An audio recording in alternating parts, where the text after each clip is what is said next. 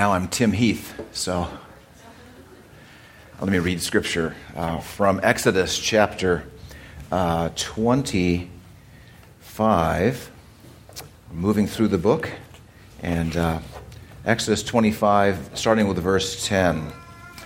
Exodus 25, verse 10. May God richly bless the reading of his word today. They shall make an ark of acacia wood. Two cubits and a half shall be its length, a cubit and a half its breadth, and a cubit and a half its height.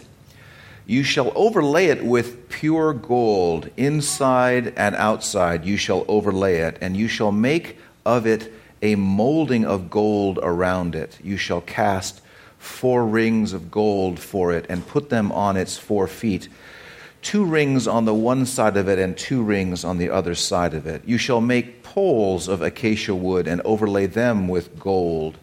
And you shall put the poles into the rings on the sides of the ark to carry the ark by them. The poles shall remain in the rings of the ark, they shall not be taken from it. And you shall put into the ark the testimony that I shall give you. You shall make a mercy seat a, of pure gold. Two cubits and a half shall be its length, and a cubit and a half its breadth. And you shall make two cherubim of gold. Of hammered work shall you make them, of the two ends of the mercy seat, on the two ends. Make one cherub on the one end, and one cherub on the other end. Of one piece with the mercy seat shall you make the cherubim on its two ends. The cherubim shall spread out their wings above, overshadowing the mercy seat with their wings, their faces one to another.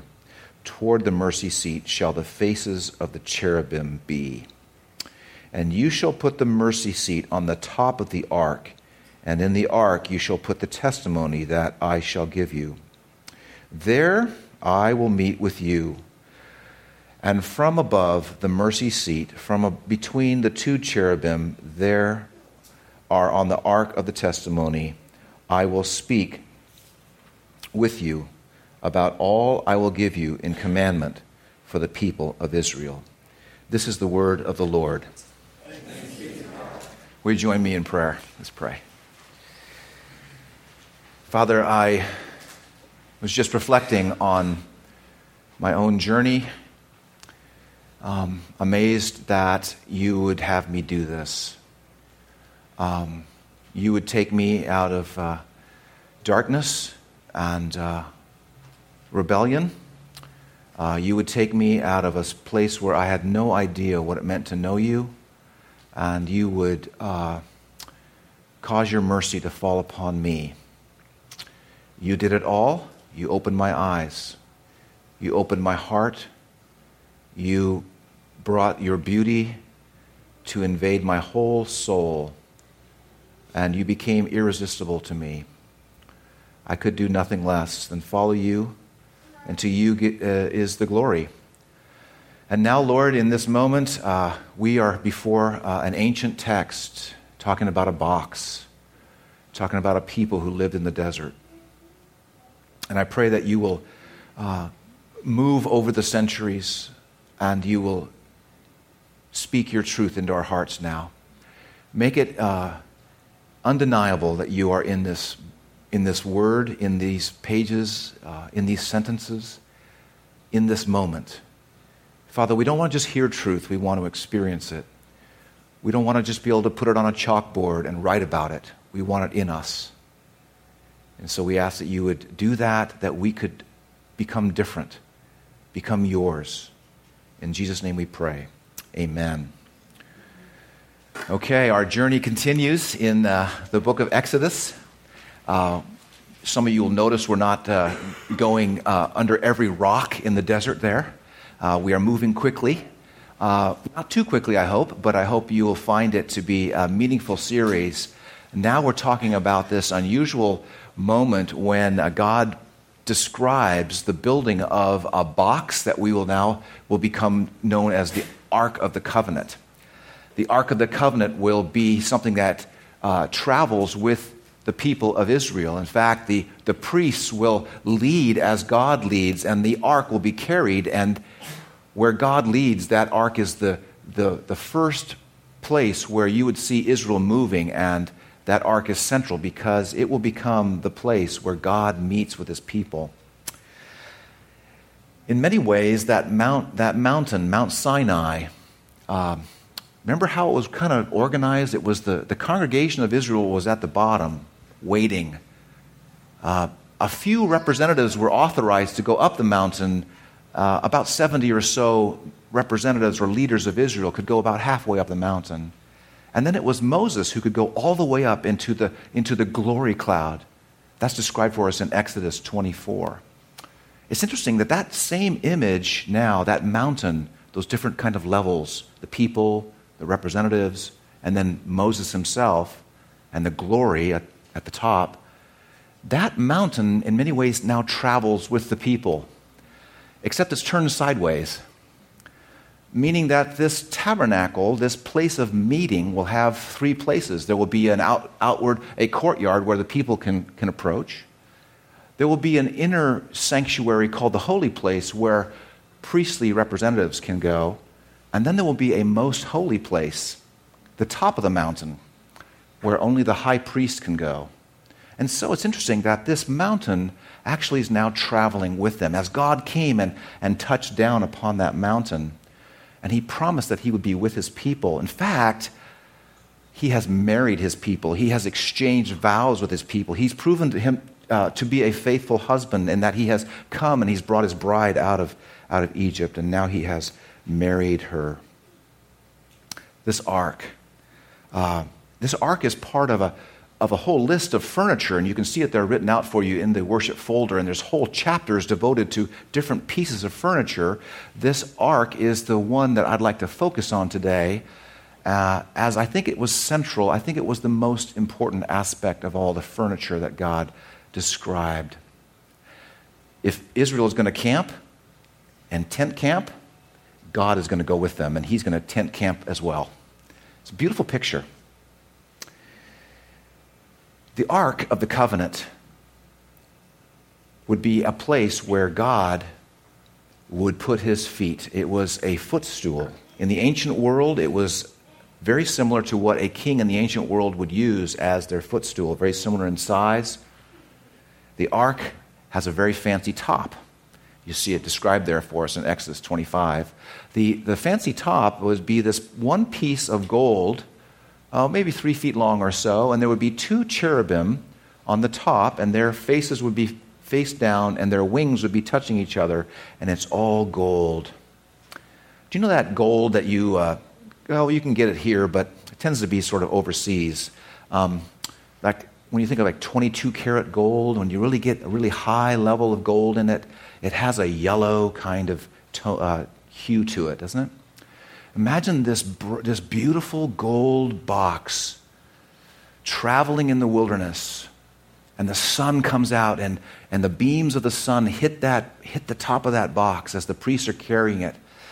The wilderness is sort of a nondescript, not very much, not, not a lot of color. The beautiful image of that box traveling with God's glory uh, shining off of it. Quite remarkable. And the, and the most important aspect of that box would be that place where God says, I will meet with you, the mercy seat.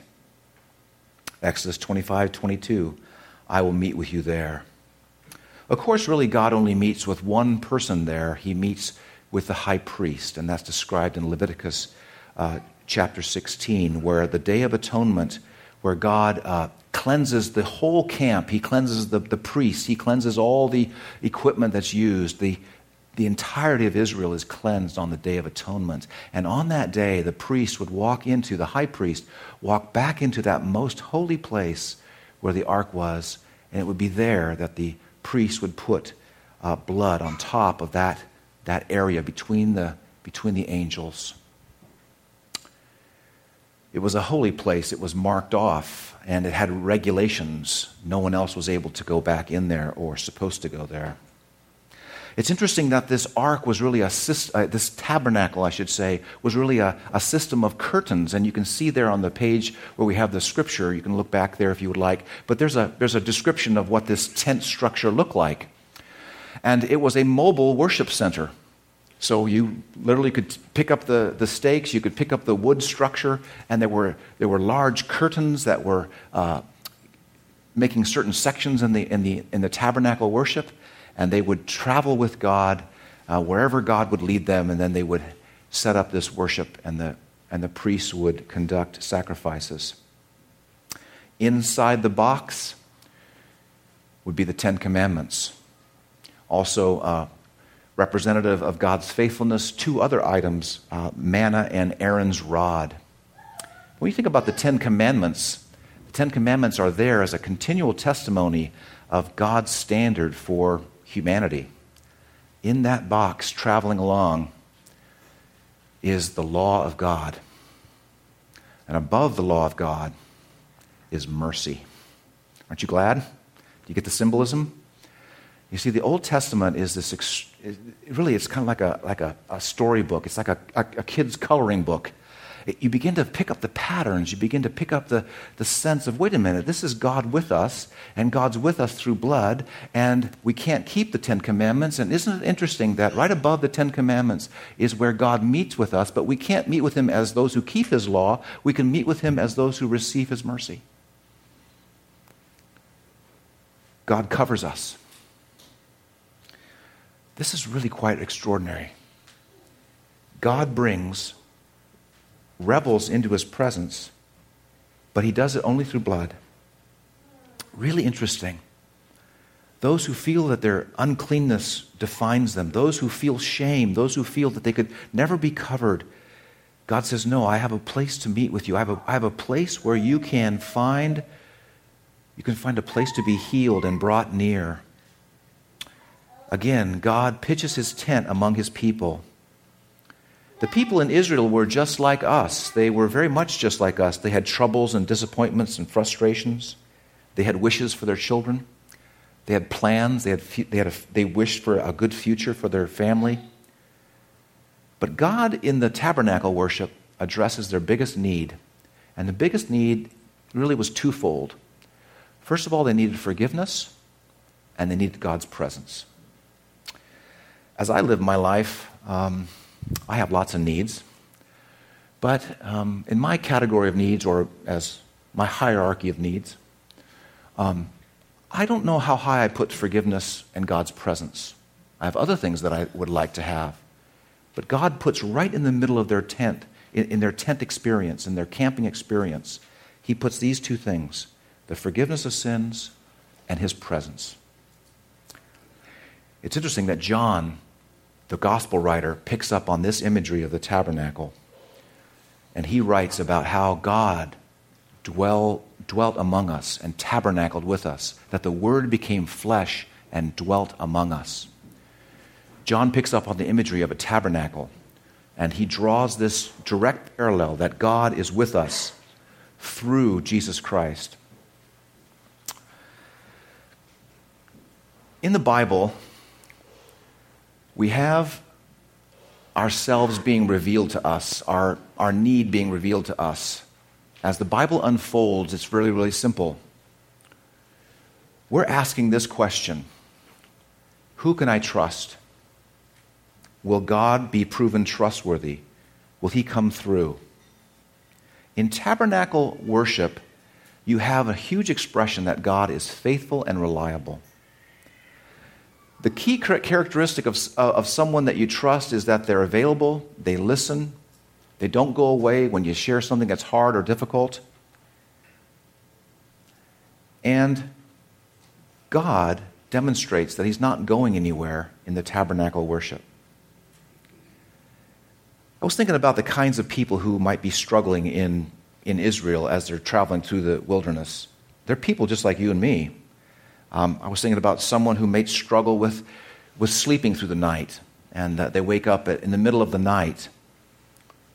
Uh, they peek through their, their tent opening and they stare and they see the, the tabernacle structure, this tent where God lives. they see the pillar of fire, this huge nightlight, and it's there. They think about their children, they think about their future, they think about what they'd like out of life. They wonder why they can't sleep. They see this, they see this tent, it's still there. They wonder who cares, and then they're just looking at that tent. They're peeking through the tent night after night, month after month, and God's still there. They reflect on this, and you know they realize that God has entered their world. God has not stayed on that mountain, but He's come down among them.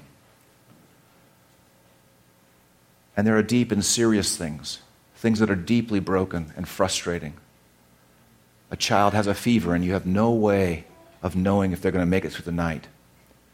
And you peer through the, the opening in your tent, and you see that tabernacle structure. Perhaps you see some smoke rising from the remains of an offering earlier in the day. This is the kind of thing that God is doing, is that He is communicating to us that He is trustworthy. There's a pattern developing. This is not just for troubled people, but this is for all of us. Who do you really talk to? Who do you really trust? In the tabernacle, we're finding all the core qualities of Jesus Christ. God comes and pitches his tent among displaced people.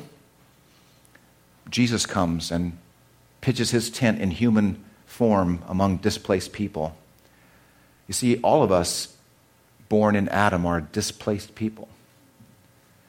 We were booted out of the Garden of Eden. The tabernacle curtains were filled with images of cherubim or angels. And that was for a reason especially when the high priest would go back and back into the back, back sections of the, the tabernacle. The high priest would go into the Holy of Holies. And to get there, you'd have to move a curtain. And on that curtain would be images of angels. That reminds us of Genesis 3, when God banishes man, makes him a displaced person and angels with flaming swords are preventing man from going back into the Garden of Eden. The tabernacle is an expression of God that the Garden of Eden is coming back. God is not going to let the curse that's fallen upon man be the final word about man. And what is the core of the curse? We are outside of God's presence. Now, when you read in the New Testament, you, it's clear that the tabernacle is replaced by Jesus Christ. Uh, the tabernacle lasts about 400 years or so, and then David just gets tired of it and he says, I want to build you a temple like the, like the other nations have for their gods. I want to build you a great temple. And of course, Solomon is the one who builds the temple. But when we think about the tabernacle, it is communicating in a great way what it's like to know that God is supplying your deepest needs. David would write his Psalms, and he would be very much aware of tabernacle worship. And I want to read this to you, and I want you to see what, of what you know of the tabernacle up to this point. God pitches his tent among dis- displaced people. God is willing to be with sinners, allow, allow them to approach, his, uh, approach him through blood. Listen to this. Where did David get these ideas? The Lord is my shepherd, I shall not want. He makes me lie down in green pastures. He leads me beside still waters. God leads him? Where did he get that idea of God's leading? He must have seen it in the tabernacle worship. He restores my soul. How does David know that? This is before Christ walked this earth. David is confident that God is willing to restore his soul. He leads me in paths of righteousness for his name's sake. Even though I walk through the valley of the shadow of death, I will fear no evil. Do you know that was one of the practical implications of having God with, with them? God was a warrior with them, God was leading them into war. And David's, David picks up on this as he is observing tabernacle worship, and he picks up on the fact that God with them through the tabernacle worship, they should, he should fear no evil. How, why should he fear no evil? It says, For you are with me. Your rod and your staff, they comfort me. You prepare a table before me in the presence of my enemies. The tabernacle worship included a table, an altar. You anoint my head with oil, and my cup overflows. Surely goodness and mercy shall follow me all the days of my life, and I will dwell in the house of the Lord forever. Interesting, David would write that knowing full well that only the high priest could really dwell in God's presence. David says, Oh no, this is true for all of us. David understood that the tabernacle was pointing to the final permanent dwelling of God that everyone would enjoy through Jesus Christ. So, in many ways, the tabernacle worship is God setting up himself as a, as a pacemaker, as a pace setter, I should say. God is setting the pace, and here's what's going on God is coming to people and he's ministering to them and he's meeting their needs in order that they would become ministers themselves. God removed every obstacle from, their, from people that they might worship him. God, where the law is threatening us and the law is carried inside that box, God is reminding sinners constantly, You can approach me.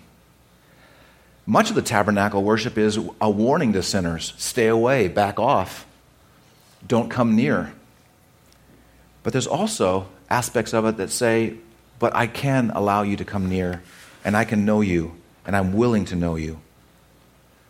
Of course, in John's gospel, we have the ultimate and final tabernacle. Jesus became flesh. The eternal became embodied. The tabernacle of Exodus is setting up how the story will culminate. God is going to reverse the curse. Man will be able to enter into God's presence, not just momentarily, not just on the Day of Atonement, but forever. The culmination of John's prologue in John chapter 1 the Word became flesh and pitched his tent full of grace and truth. God said, Here, I will meet with you. I will meet with you in my Son. And he came to touch the needy. He came to be touched by the needy, to associate with the lowly. He was not a temporary tent. He was so confident that he would be a dwelling for people that he said in John chapter 2 Destroy this temple, and in three days I will raise it up. All of us long for permanence. And in Jesus Christ, we have the ultimate final permanence. He rose again that He would be a permanent way for us to reach the Father's resources of love. So, when people offered sacrifices in the tabernacle and they brought their lambs or they, they brought their animals, what they were really saying is, This should happen to me. This should happen to me.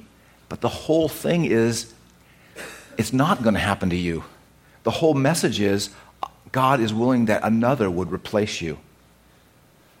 And as you gave up one of your best sheep, the message was sent to you loud and clear forgiveness is, co- forgiveness is costly. God is saying, I'm willing to forgive, I'm willing to come near, I'm willing to embrace you. Do you know what we do at this moment right now? We sort of say, nah. Ah, uh, really? Really? You mean who I really am? Those deep aspects of weakness that I feel? In fact, for, most, for mo- many of us, I would guess that it is our weaknesses that are keeping us from really boldly, boldly approaching our God. We're sure that God just, well, He just can't quite accept me with all those failings and all that. You know, I'm just not surrendered enough. I'm not dedicated enough. I'm not following hard enough. I just don't think he can really, really receive me and accept me. In the New Testament book of Hebrews, we're told that Jesus is the final high priest. And what he does is he doesn't go into a tabernacle like the old priests used to do. He goes up into heaven. He presents him, himself before his heavenly Father's throne, and it's there that he applies his own blood. The tabernacle was always a picture of what, it's, what it means to come into God's presence in heaven.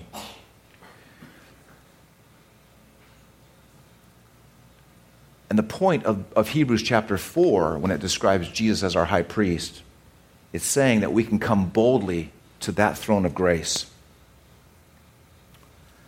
Do you feel that you're distant from God? Do you feel like He can't connect with you? Do you feel like He can't know you? Do you feel again like you're just not doing your part of it?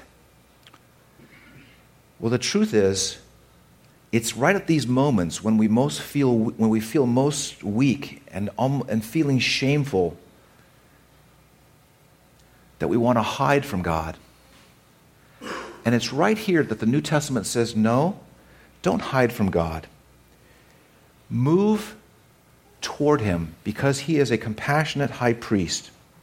And in Hebrews 4:14 we have these words, we do not have a high priest who is unable to sympathize with our weaknesses How do we know that God understands us? Just like they understood back then when God pitched his tent in the desert, they must have thought, you know, he has some understanding of what it's like to, to travel in the desert because he's with us. That would be a pretty simple conclusion. With Jesus, we now are instructed, he knows what it's like to travel in our skin, yet without sin. In Hebrews 4:14 we hear that he is a high priest and he is able to sympathize with our weaknesses. Because in every respect he was tempted as we are. So, was Jesus tempted to despair? The answer is yes. Was Jesus tempted to give up? The answer is yes.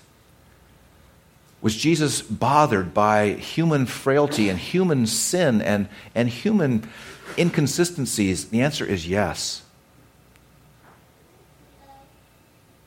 And what we find, though, is that God is not coming to just prove how much we fail and then sort of departs and says, Yeah, I, I knew it. All I did was, it was an exploratory mission to find out for sure how people fail. But it was a mission whereby He would become our high priest and represent us and represent our weaknesses. God said to Israel in the wilderness, I'm willing to tent camp with you. In Jesus Christ, he says, I'm willing to be with you forever. And here is my son. I identify with you as a wandering, displaced people, but I want to bring you in. I want to bring you into my presence, where my presence is no longer a threat to you, but it is a joy. It is a place where you can feel safe. In Jesus, the God of the universe is willing to tent camp again, and he dwelt among us as he embodied his, in his, in his flesh a tabernacle like our bodies. In that body, he was hit with every emotion and every temptation to give up. Through Jesus Christ, God made the law of God no longer able to accuse us.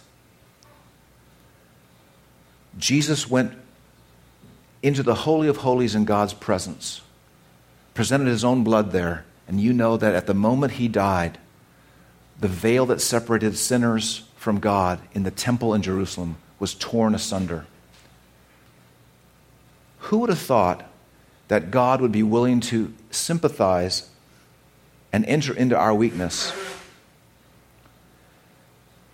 God is not willing that we would stay outside of the courtyard, in the courtyard. He wants us to come in. In fact, we are told because of our high priest, we are to approach God's throne. The tabernacle was God's throne. We are to approach God's throne with boldness. That is a command in Scripture, meaning we're to grasp so thoroughly what Jesus has done for us that we know we can obtain mercy and we can find grace to help in time of need. Hebrews chapter 4. You see, it's not because we were strong and able to make ourselves presentable to God that God came and said, Oh, I'm going to hang around you because you are now acceptable. He came because we were banished and displaced, and He's willing to bring us in. So, what's remarkable is this the one place you never thought you could go, the one place only Moses was authorized to go, was the top of the mountain. The one place you never thought you could go, where the high priest was authorized to go, was that Holy of Holies.